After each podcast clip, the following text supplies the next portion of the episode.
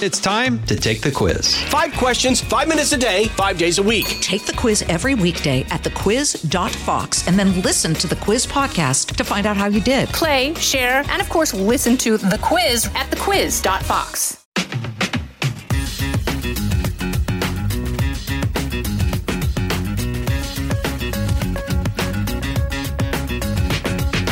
Welcome to the Jason in the House podcast. I'm Jason Chaffetz, and uh, this week we're going to talk to a special guest. This guy is just a good friend of mine. None of you know who this person is. Well, maybe his family and you know my brother uh, and, and others may know who he is, but we're talking a handful of people. Most of you never heard of the guy. He's just a wonderful human being, funny as can be, and just a lot of fun to be in. Wicked, super smart. And I just think it'd be good to kind of tap into a banter that we have on a regular basis. There's so many times that I've chatted with this guy, Jon Shaver, and Jon and I have just chatted either online, texting, emailing, uh, phone conversations, in person. And yeah, just I, I always, so many times I thought back, this would be really entertaining if somebody was listening to this because it, it really is kind of a walk down memory lane. I kind of call this the Wonder Years podcast because we're going to talk about life in America, growing up, what it was like, what it should be like. I think you're really going to enjoy it. Now, I'm going to touch on some things on the news and we're going to talk about stupid because, you know, there's always somebody doing something stupid st- somewhere. But then, uh, then we're going to get into this podcast with with Jon Shaver. All right. First, I want to talk about what's going on in the news. And again, some stories that maybe slipped under the radar. You're you're paying attention, but did you really see this and highlight this? There is a, a, notice that was put out by the federal government. I read about this on FoxNews.com, and it was about the immigration naturalization test. So, the way this works is when you're going to become a citizen, you have a potential of 100 different questions, and then they take 10 of those questions at random and you have to get six of the 10 that they choose out of the 100. You got to get those correct. And the way it works is those questions are asked orally, and then you have to kind of almost in essay verbal format uh, give the answers. But now, what the government's doing under Biden and Harris, uh, are we making the country better or worse? They've decided to redo the test so that they can just do it as multiple choice. that just isn't right. You know, you're trying to become a citizen of the United States of America, and what are they trying to fix? Or are they trying to make it easier and push more people through? I think you know where I think this is, and I just think it's wrong. I also want to highlight something that actually went well. Not everything has to be a disaster that we talk about. Now, at the United Nations, and I got to tell you, I got a lot of problems, a lot of challenges, a lot of questions uh, for the United Nations, but the UN Women's Right Commission voted 29 to 8 with 16 abstentions. Think about 16 people didn't or countries didn't vote. But they voted to expel the Islamic Republic of Iran for the remainder of its 2022 to 2026 term. It's the first time in UN history that a member state has been removed from the body. Now, National Security Advisor Jake Sullivan went on to say the United States is working with our allies and partners around the world to hold Iran accountable for the abuses it is committing against its own people, notably peaceful protesters, women, and girls. You know what? When something goes right and things are moving in the right direction, we should applaud that, pat them on the back. And you know what? Glad they finally voted those people off. I can't believe that Iran is allowed to be on the Women's Rights Commission. My goodness. Glad they got they're making that small but notable change. I also wanted to highlight Survivor. I think it's like the 43rd episode of uh, not episode but season of Survivor. Now, I remember the early days of Survivor. Love that show. I've watched a bit here and there, but man, it's been on for years now. Well, uh, I'm not sure how to pronounce his name. I'm sure somebody will correct me here. Mike Gabler G A B L E R. Gabler, I think is his last name. What a guy. He is a heart valve specialist. I don't know if that means he's a doctor or what is he is in the process. I'm just reading about it. He's age 52. Well, he won. He he went out, beat everybody uh, on the CBS uh, show. Um, and he talked about, look, if I win, I'm going to donate all this money. But when he ended up being essentially the sole survivor, the winning survivor, he followed through on that. He's donating his entire $1 million prize to veterans. What a good guy. He didn't just talk about it and use it as a ploy to try to win. He's actually making that donation. The $1 million is going to veterans causes. Good for Survivor, better for Mike Gabler for actually uh, following through and doing that. It's so easy to put the money in his pocket. I think most of us, I mean, would you do that? I, I tell you, what, what a good guy, with good heart, worth noting. All right. Now, I want to talk about something that really did touch my heart. And I hope that I can get this guy on a podcast because in 2006, I saw this initially on Instagram. Then I've read more about it. Then I went and did some research. I watched some YouTube videos. I looked at their website and I really want to learn more about this. It's called Morgan's Wonderland. And for those of you in San Antonio, Texas, you probably already know what this is. But in 2006, Gordon Hartman uh, observed that his daughter, Morgan, she wanted to play with other kids that were vacationing at a hotel swimming pool. But Morgan has some developmental issues, um, some disabilities um, that may or may not be so obvious to people. And it kind of touched his heart that she wasn't able to play and do things maybe that other kids were able to do. So, fortunately for all of us in this world, Gordon Hartman has been very successful and knows how to build a business and make money because Gordon, wanting to help his his daughter Morgan, created Morgan's Wonderland.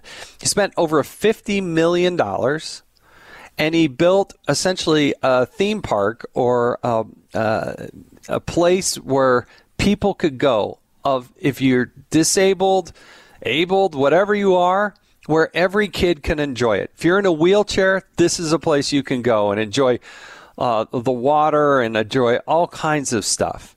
One third of the staff are special needs um, uh, staff. They've had over 2 million visitors come through this. They opened up the ultra accessible theme park um, and expanded to Morgan's Inspiration Island, which was named the 2018 World's Greatest Places on the list by Time Magazine. And their mission is one of total inclusion. The park strives to bring together guests of all ages, all abilities through the power of inclusive play. I'm telling you, Morgan's Wonderland, I'd never heard of it, but it's the way things should be. And, you watch that video, you'll get tears in your eyes. And I want to talk to this guy Gordon and just pat him on the back and hear how he did it because he built something that, gosh, I wish every community had. But certainly good for those uh, people in Texas and those that can get down there and enjoy it. It's touched literally over 2 million visitors' hearts along the way. Good for them. All right.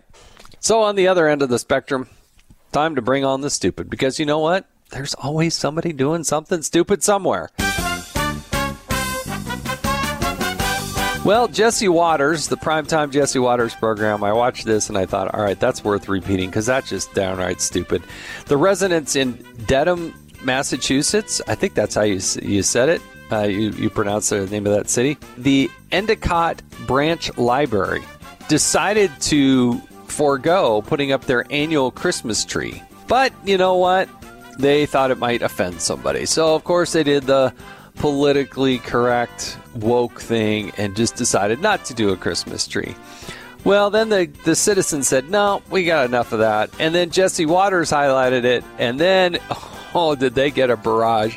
So much so that it brought the Christmas tree back. So good job. Because um, you know what? Endicott Branch Library, I hope you got a taste of some medicine that says, you know what, you don't have to be so woke in everything you do. And you know what, putting up a Christmas tree at the public library, as you've done for years, isn't going to offend anybody. Certainly not in the United States of America. And that is just bringing on the stupid. All right, let's uh, let's move on. Um, I'm really looking forward to this discussion. So let's give a ring to Jon Shaver. Hello. Jon Shaver, this is Jason Chaffetz. Congressman, how are you today? Hey, I appreciate you joining me. This is gonna be this is gonna be a little different, a little bit, a little different for you, a little different for me. Glad to be here. Well, look, I have enjoyed through the years your uh, the wit and wisdom of of Jon Shaver, and just the interaction that we've had online, text, talking, whatever. And so I just kind of want to talk about, uh, I don't know, I kind of was thinking like at the end of the year, beginning of the next, it's good to kind of look back and, you know, the, I'm getting a little older. And you know what, Jon, you're getting a little older too. you know, that happens. And it seems like every day I just get a little bit older and, and it just happens. So, you know, when I was a little kid, I was pretty happy because I had a big wheel and I would ride this thing around. And it literally, for those of you who don't know what a big wheel is, it literally was a self propelled three wheeler with a big wheel in the front and two small ones on the back and a brake where I so I could and, skid. An adjustable adjustable seat with a saddlebag. Yeah, oh, I forgot about the adjustable seat because I yeah. And do you remember? I mean, you were one of the kids I envied. I would have done just about anything for a big wheel. And then the redeeming factor about a big wheel was it had absolutely zero traction. Yes, that's right. That's how you could skid And- real well. That's good. Right, the spin out lever. And then it was eclipsed by the technological masterpiece, although sometimes looked down upon by purists, the green machine. Yeah, you know, the green machine was really ahead of its time because everybody's gone green, gone woke, but the green machine was self propelled way back then, although all made out of plastic. Indeed, it was, um, and uh, you know, it, it. uh, But it truly was. I mean, a flexible body masterpiece. But it also introduced stability, which was a big loss over the over the big wheel. Good point.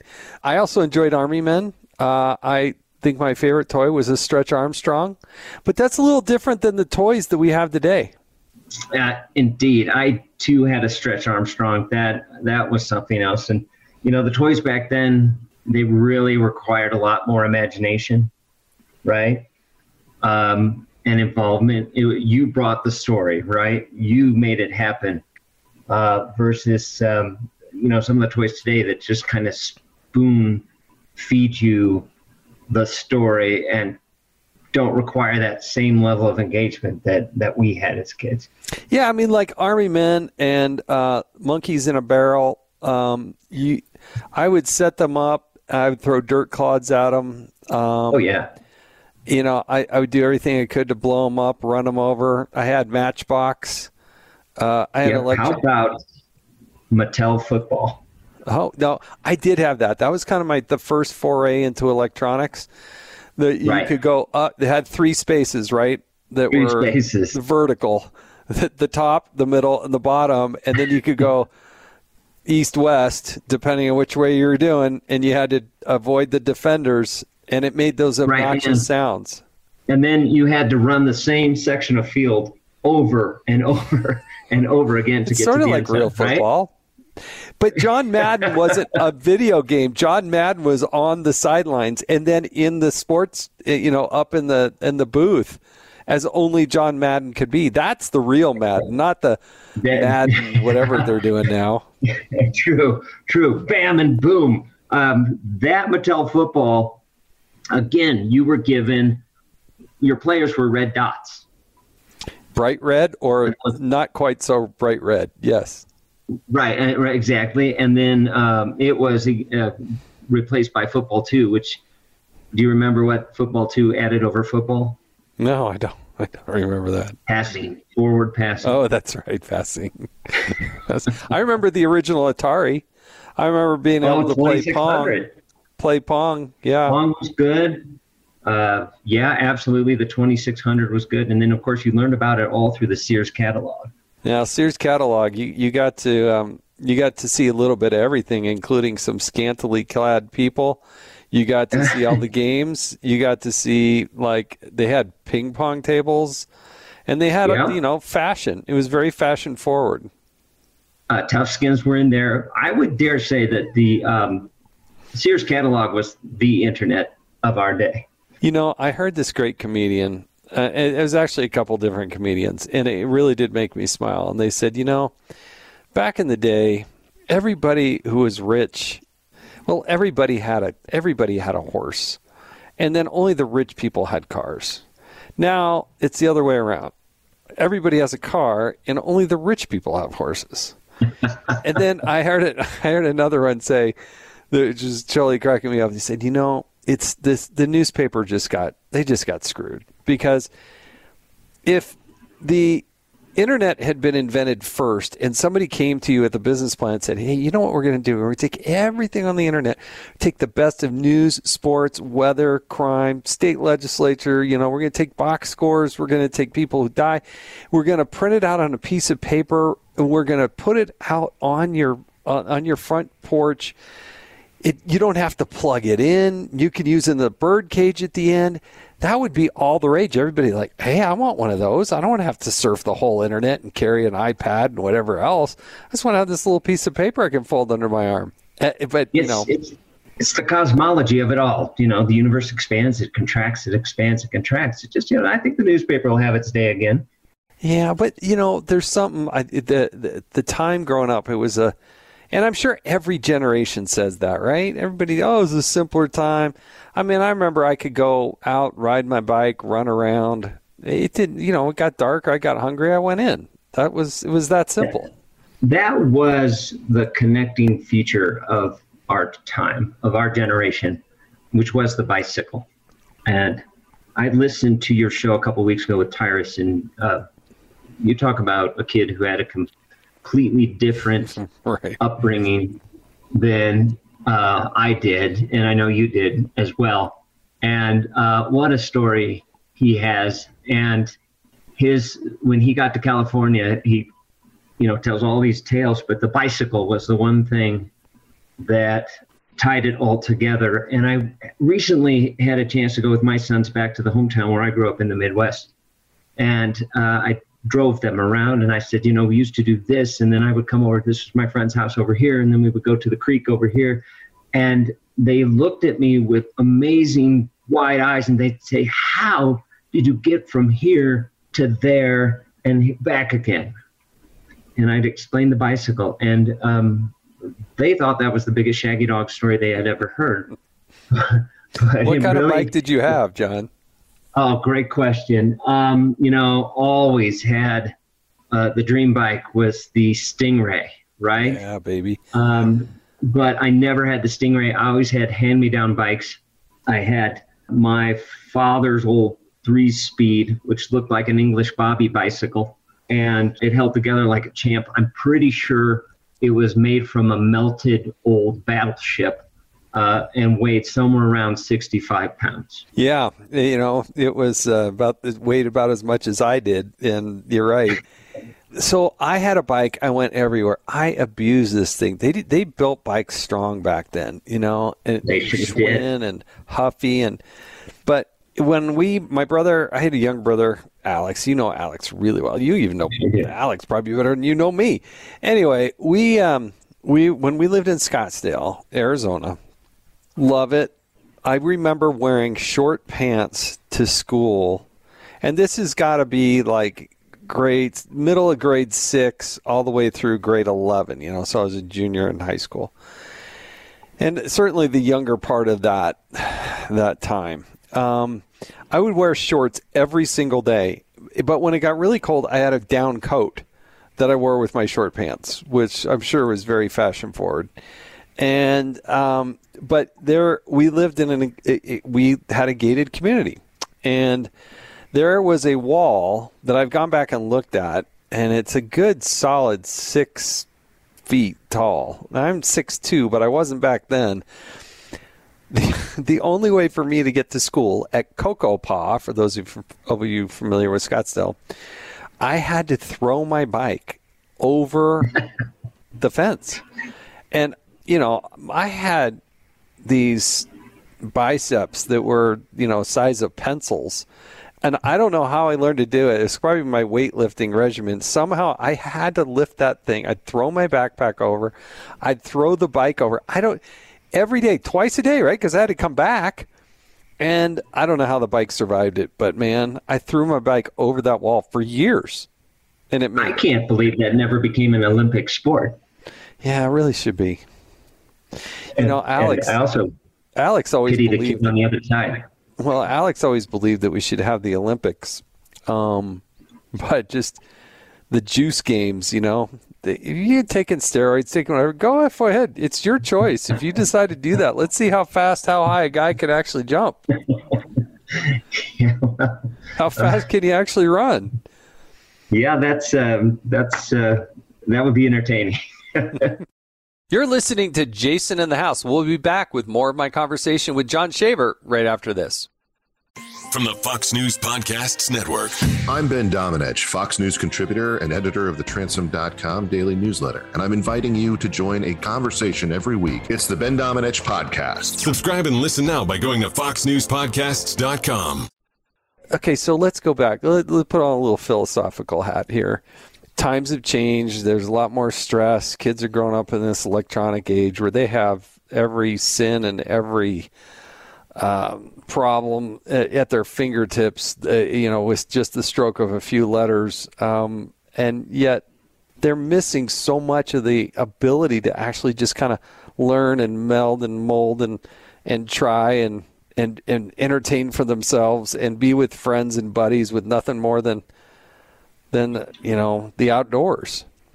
I do worry about that, and I do believe it is shaping our world today. And lost, or in the process of being lost, is that ability to interact and to do it not only with the idea in mind that you know you want to get a message across, but also learning something in return, and sometimes having those conversations that may go in any possible direction or interactions in any possible direction.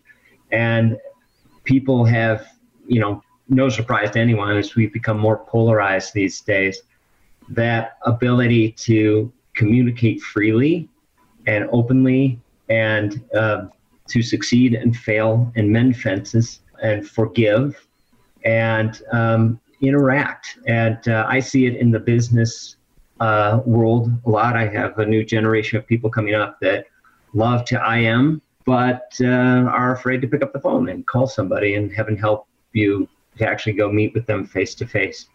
And I believe that's a, uh, a, a dying art within our society. No, I think I think that's true. You know, there were a lot of awkward, weird things you had to do. I remember, I think it was called cotillion where the girls had like practiced dancing for all lunchtime. Oh, yes. I had to go. My mom said, "Look, I'm going to give you some basic moves, and then you're going to go. Then you get." I'm like, I didn't want to do any of that, but you know, if she kind of forced me to do it, and not that I can dance at all today, but I'm ingrained and stamped in my memory having to go do that. But I also, sports to me was like my outlet. Sports to me was where I I got myself away from a lot of trouble. But I, I had these interactions with people, particularly because my sport was soccer. I played soccer with all kinds of different people that I would have never spent time with and, and, and cherished and been buddies with and shared oranges, you know, at halftime with. When you look back at it, there's probably very few games you remember, but it's the interaction with your uh, co-players that really are uh, what carried you forward and the lessons you learned and the bonds that you built. Did right? you play sports? I did, um, and probably the worst sport for interactive skills, and that's swimming. And uh, we were at the pool three hours a day, and uh, two hours in the morning and one hour in the evening, face down. So your conversations consisted of five second um, uh, quips between uh, sets, and so um, it wasn't uh, um, very conversive, but at the same time, the friendships that uh, we built still last to these days. In fact, uh, when I was back in Illinois, it was mostly swimming friends um, that I visited with, and it was the same thing. It was a great melting pot. Uh, swimming is a cheap sport uh, to play because you need uh, a swimsuit and a pair of goggles and a ride, generally speaking. And uh, unlike I had friends who played hockey who needed a new set of gear every year uh, my parents couldn't afford that. But um, swimming threw us in there with all the uh, other kids who just needed two pieces of equipment and uh, off the races. So we had, you know, everywhere, every size, every background type of kid who was participating in swimming, and some were good, some were great, and then there was myself somewhere in the middle. Tell me about the first job you had. Where were you growing up, by the way? I grew up in a great place. It was a, best of places, it was the worst of places. It was the best of places because it was right smack dab in the middle of the Midwest in Illinois. It was a small town of Normal, Illinois, which you know I always thought was ironically named. Uh, we had two universities, uh, so it was a great influx of uh, ideas and crossroads of, of thinking. Um, and that spilled over. One of the colleges, Illinois State University, was one of the better teaching schools. So we had great uh, teachers in the school system. And I really didn't get to appreciate that until I moved away in high school. Um, and uh, that was the good part. The bad part was, boy, it was just flat Midwest cornfields. And uh, it was boring as could be. But at the same time, it taught me to be creative and to use that imagination and to go out and explore. And as you can imagine, as I got older and got the means to do those types of things and question things and learn things, um, it really impressed upon me on how fortunate every interaction is with every individual uh, to be humble, uh, you know, from humble roots and to really engage with people and learn something from everyone that you engage with. What was your uh, What was your first job, Jon? I'm right in line with that, two dollars an hour. Yeah, but pulling weeds. Yeah, doing what? Big money. Pulling pulling weeds. Yeah. So going out there with the little fork tool on the sidewalk, pulling the grass out, pulling the weeds out, getting that first paycheck, $24, learning who FICA, FUTA, and SUTA are and why were they digging into my $24. And uh, it uh, really made me appreciate uh, the need for physical conservancy in government spending. Yeah, you know, uh, my first job, um, and I've told this story before, but basically, my dad said, "Hey, you know, you're going to get a job." And I said, "Well, I don't know how to get a job," which fell right into his lap on that. And he said, "Well, we have this newspaper, um, and see all this thing. These are all jobs. So you start calling until you find one." And I was excited because, as advertised, this job only was until noon, and I thought that was great. And so I called the guy, and I got the job. Just a few conversations with him. And then my dad said, "Well, where is it? What time do you show up? Like, wh- how do you get there?" And so I had to call the guy back, ask him all the basics, and I didn't realize he picked me up at 3 a.m. And, oh my! Um, and I'm like, "Wait, wait, wait, wait, wait, wait." Um, I guess it was 4 a.m. Anyway, it was one of the two. It was like ridiculous, you know. It was like 4 a.m. It was like four to noon. It was this eight, like and it was picking weeds in Arizona in the summer. That's why we had to start so early because it's so blazing hot. And he said, wear jeans, wear a long sleeve shirt, wear a hat because you're going to be in the cactus all day. And that's when I realized, Jon, that I was, you know, a blue. I was not a blue collar guy. I was a white collar guy. And my dad and I said, I told my dad I wanted to quit, and my dad said, "Well, you can't quit until you find another job." I said, "Well, how do I find myself another job?" And he said, "Well, make yourself more valuable." If you're more valuable, you make more money, you probably get a better job. And so I did. I found one and I worked at the General Cinema Corporation. Yes, I remember this. You uh, not only took tickets, but ran the projector and the snack bar, correct? Yes, I, I was a multifaceted individual at you were 14. You were pioneering multitasking. Oh, yeah. I worked to the, there in Paradise Valley Mall and um, I remember when Star Wars came out, and we had to like, holy cow, the lines, and I had to keep people in the stanchions and keep them moving, and and then I had to clean up these theaters, and I had this moped that I had to do. My my parents were tired of picking me up at 1.30 in the morning or whatever it was, so they bought me a moped, a used moped.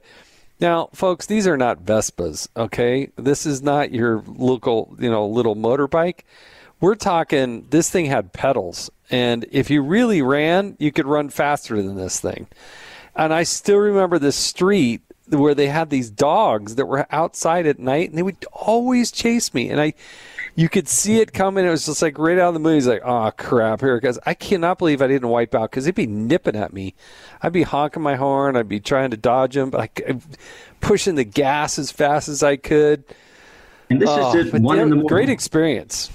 Looking back, that's the gift of melancholy that was so fun. And you know, I did that, and I I helped hang wallpaper. Now, my contribution to helping hang wallpaper was carrying buckets up. And remember those toothpick uh, pencil sized biceps I was telling you about?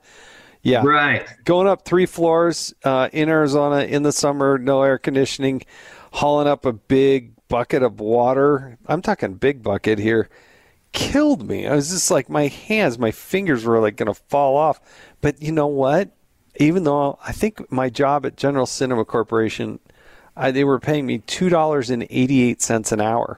I remember seeing up on the wall there this thing that said that it was um, minimum wage, and, it, and I'm going to get the number wrong, folks, but it was like 335, and I'm making 288. It's something like that. And it was, uh, 365 something like that. So i tell i go home and i told my dad i said dad how come i don't make minimum wage? I don't know. Why don't you ask mr hobie? He's your boss. So i go back in. And i said mr hobie how come i don't make minimum wage? And he said we're in the entertainment industry. We don't that doesn't apply to us. And later when i was in congress i figured out that that's true. Oh my. Yeah, was, well, um, I'm sure watch, watching you carry buckets upstairs was pretty entertaining too. Yeah, well, uh, that one was not as fun because there weren't very many cute girls coming in and out. Like the movie theater had some, some you know, some people coming through, and I always thought I looked pretty dapper in that navy or that uniform, powder blue blazer. Yeah, with short sleeve white shirt, clip on bow tie. Are Something about me? a man in uniform. That's a magnet right there. Well, there were many menial jobs that followed the wheat picking business. Um, and probably the, it is the, the stair step to greater things, isn't it? It was, and it did lead to a business uh, venture when I was in college. Uh, much to anybody who knows me now, chagrin was that I became a breakfast cook. Really? And um, I would work from uh, six in the morning till nine in the morning. Uh, of course, you know I had to be there at five thirty, but work those hours, and then two days a week I had a class that was an hour and a half long that I would have to uh, leave the restaurant in a full sprint. They gave me a five minute head start and uh, hustle across campus to get uh, to this hour and a half long class. Now, the bad part about it was I smelled like breakfast. I smelled like bacon. I smelled like eggs. I was covered in a, a patina of breakfast preparation. And I sat next to uh, a young man named Peter Freund, who was the backup quarterback on the University of Illinois football team. So, and years a football player, you knew that. Illinois in the 80s, coming off the Rose Bowl, it was a Class A team. And Peter was six foot four, and I got to know him over the course of the semester. And uh, he would tell me, he said, Jon, they like me on the football team. They like me as quarterback because I can see over the line because I'm so tall but they don't like that I am, you know, only weigh about 190 pounds. So they put me at the training table every day and they feed me and they feed me and they feed me until literally I am sick and can eat no more. And I leave there, I feel horrible. I come to class, I sit next to you, and about 45 minutes later, I start getting hungry again. and it was all because I smelled like bacon. Needless to say, that was not a good semester for me. You know, not that I just sit and listen to comedians all day, but uh, they there are some memorable lines there. And I remember him talking about bacon, and this guy saying like, bacon's got to really stand up for himself. I mean, why is it not taking itself as top billing? Who? No, nobody else in the food market does this. It's a BLT. Come on, America. That's a bacon, lettuce, and tomato sandwich. That is a bacon sandwich. Don't tell me it's a bacon, lettuce, and tomato. It's a bacon sandwich. Be honest. And I thought it was, it's a fantastic product that brings us all together. Who doesn't like? I love bacon. Bacon, bacon goes with just about everything. It goes on pizza, goes on eggs, it goes on toast. I, I like what, and it's just good by itself. No complaints about bacon. well, you know how to cook it. That's good. Um, yeah, right. I've got that going for me. all right, let's go to today and today's generation because, you know, the fine arts of making bacon, popping popcorn, doing those types of things. I do worry that there's this generation that is has got this immediacy to it. That everything's just right in the palm of their hand. They can just, you know, fire up that phone, get whatever they can order whatever they want to do, they can see whatever they want to see, they can communicate, they can educate, they can do I mean you can do a lot of good, but you can do a lot of bad and uh, without going through and having the types of experiences. And um, I don't know, how do you how do you view this latest generation and, and what are your concerns for it? it, it that's a great question. You know, you're absolutely right. There's a lot of immediacy and immediate gratification. There, obviously, we talked about, you know, growing up, earning something. I think your father did a wonderful job raising you and showed you how you stair step from one place to the next. Um, you may have setbacks, but you need to move yourself forward, and ultimately, it's you that is personally accountable uh, for your own success. I fear that you know not every child gets that. Um, I try and drive it into my kids. I don't know how it would how to make other parents successful in that. Some kids get it, some kids don't, and you know it's it's incumbent upon us and the success of the nation to have kids that you know are willing to take the hard work, to take the steps, um, to have what we call grit, uh, to get knocked down, and um, who aren't afraid to pursue success, but also aren't afraid to face failure and pick themselves up. And we live in a world that doesn't necessarily appreciate that like it used to. Um, we tend to take people who work hard and, and climb the ladder, and um, now we call them out uh, for somehow having things that we don't have. Um, and rather than appreciating the hard work that they've put into getting to where they are, um, we we sometimes claim that they've had some sort of uh, unfair advantage. And in some cases, that's the truth. Uh, there are no absolutes. But um, it would be nice to get back to have some of that appreciation for, I think, what uh, Roosevelt called uh, rugged individualism. And um, to not necessarily make our rock stars about people who are on TikTok and uh, are influencers, but instead people who have really embraced hard work and done it the way that uh, I, I, first, I, I, don't want to date myself by saying the old fashioned way, but doing it the way that tends to work. Um, like that old saying goes, you know, the harder I work, the luckier I get.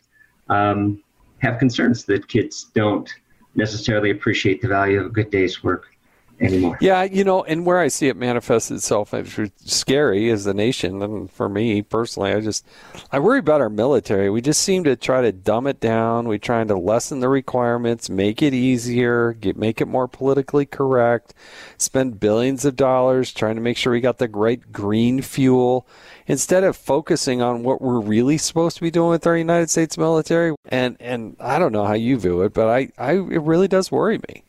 Uh, it is concerning. In fact, I think uh, CNN has a story today about uh, uh a good majority of Americans who uh, cannot pass a physical fitness test. Those are types of things where PE is optional uh, in my kids' school anymore and is being replaced by other needs um, or other classes. I should say is certainly concerning. And um, you know, there are some things that are just basic, and taking care of yourself um, and knowing what the real world expects of you are two things that every child needs.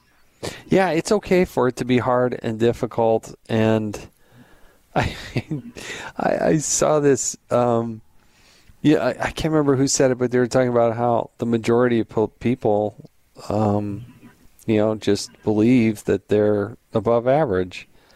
And it's like, wait a sec, how's that going to? How's it's like in the federal workforce, and again, the numbers are close, but I don't I don't have my cheat sheet in front of me.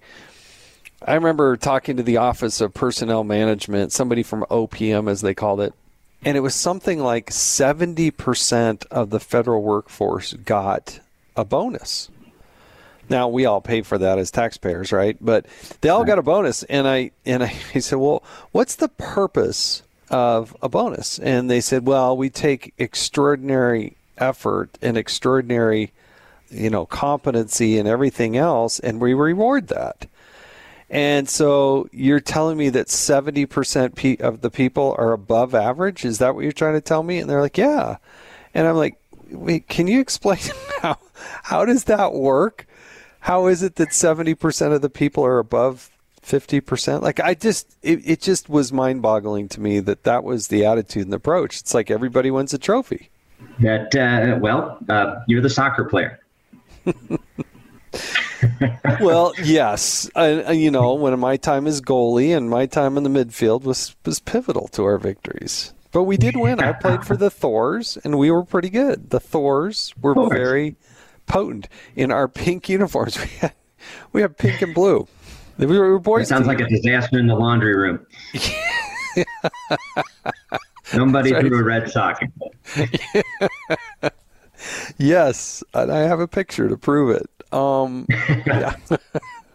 but I was talking about the military because my concern is that we're supposed to fight and win wars and get warriors out there on the battlefield instead of saying, well, sit ups or, you know, we don't have to do as many of those as we suggested. Just, you know, it's kind of. Yeah, important. it is concerning. Um, and I, I do believe the military is looking for a balance of recruitment numbers.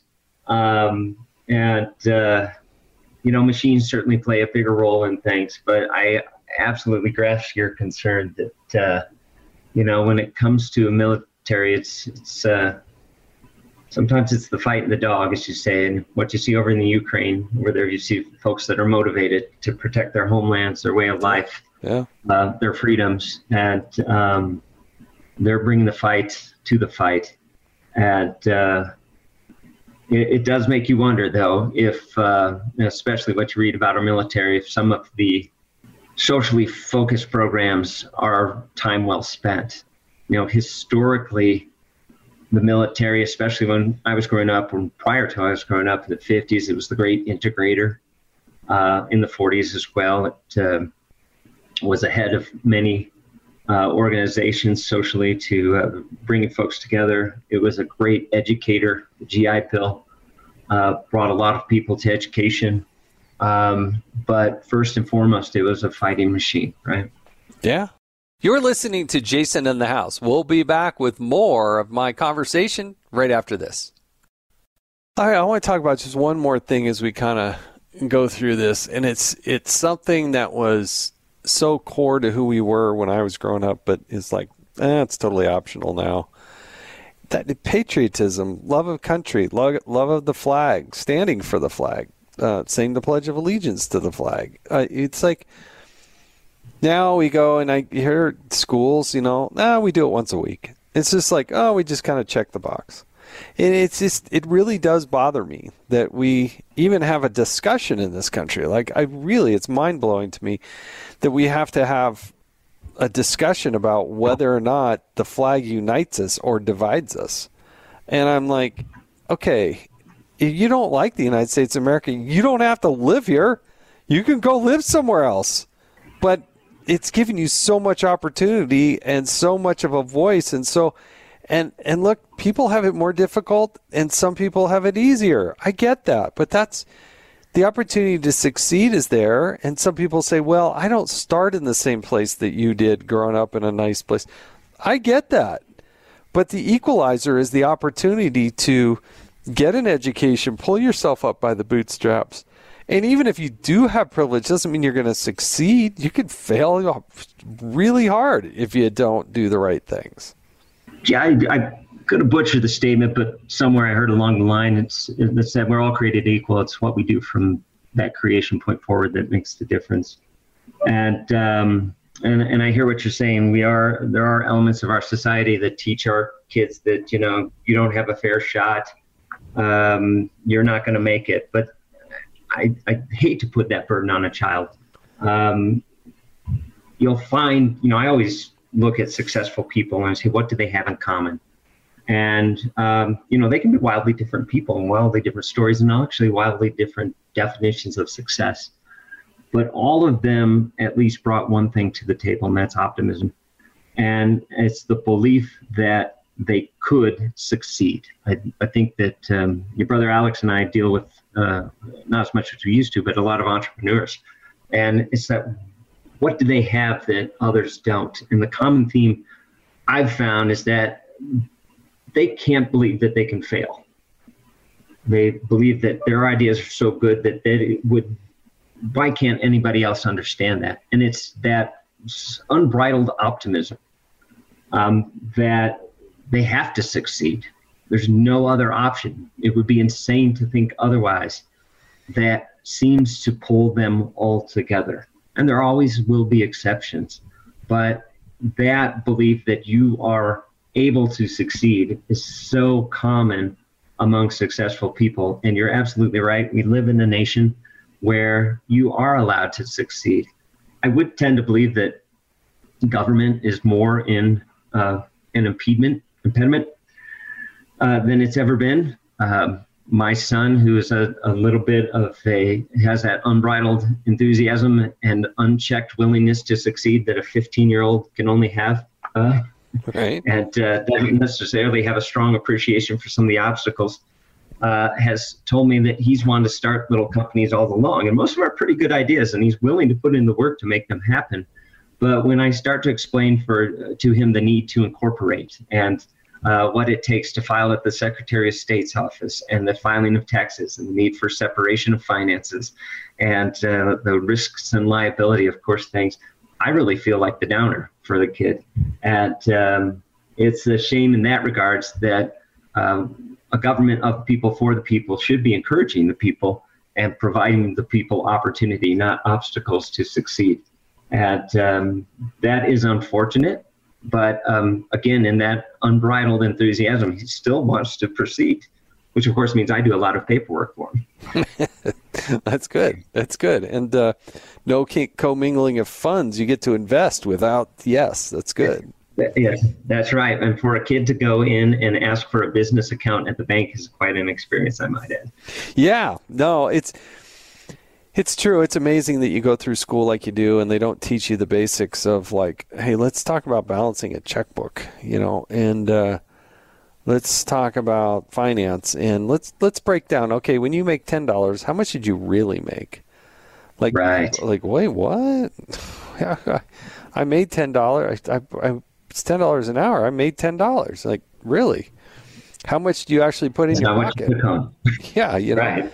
And so, and then you break it all down. Like, oh, wow, okay, I got to work harder. I got to do more. So, uh, Jon, thank you so much for joining me. I do appreciate it. I've enjoyed our friendship along the way and just chatting with you and sharing goofy stuff on that we see on the internet and whatnot. But, um, you know, I, I hope everybody that's listening here just, uh, they take a time and reflect and just say, hey, you know, why do I believe what I believe? And I think that you can't just do that every day, but you don't want to just do it at New Year's. But New Year's is a good time to reflect and remember all the good, fun things, but also the hardships that people go through. Because I think it, those are the things that give you character and backbone. They can chew you up and spit you out, but they can also make you a better, more loving person. And all the, you know, now that I'm getting older, I think of all the hard things that are, we go have going on now and that we've done in the past. But I think, yeah, you know, that's those are the life experiences, and everybody has those. It's not just you, and it could be anybody from, you know, having to deal with uh, mental health or drug or financial issues or addiction issues or you know or accidents that happen. All of these things impact our lives in, in such a way. And anyway Jon i've appreciated our friendship and as we turn the corner into 2023 hard to believe um, there's always going to be somebody stupid doing something, something do somebody doing something stupid somewhere. But there's also inspirational stories and things to bring us together. And anyway, I hope that's what you get out of this podcast. And and Jon, I, I appreciate you joining us today. Jason, the same, and I appreciate our friendship as well. And wish you a successful new year too. All right, I want to thank everybody for joining us. Uh, I want to thank you, uh, Jon Shaver, and all those memories and laughs and growing up and talking about way things should be and used to be and Hope you had a smile along the way. I want to remind you that you can listen to ad free with a Fox News Podcast Plus subscription on Apple Podcasts, and Amazon Prime members can listen to this show ad free on the Amazon Music app. I would appreciate if you could rate this thing. That would be great. Uh, always important. Uh, write a review um, and go over to foxnewspodcast.com if you want to hear others from the Fox family doing their own podcasts. Really do appreciate it. We'll be back next week as we kind of get into the rotation here of bringing on some guests and talking about what's going on in the world, how they brought things together, how they make good things happen, and what they went through in order to do it. Um, I really do appreciate it. Thanks for your time. I'm Jason Chaffetz, and this has been Jason in the House.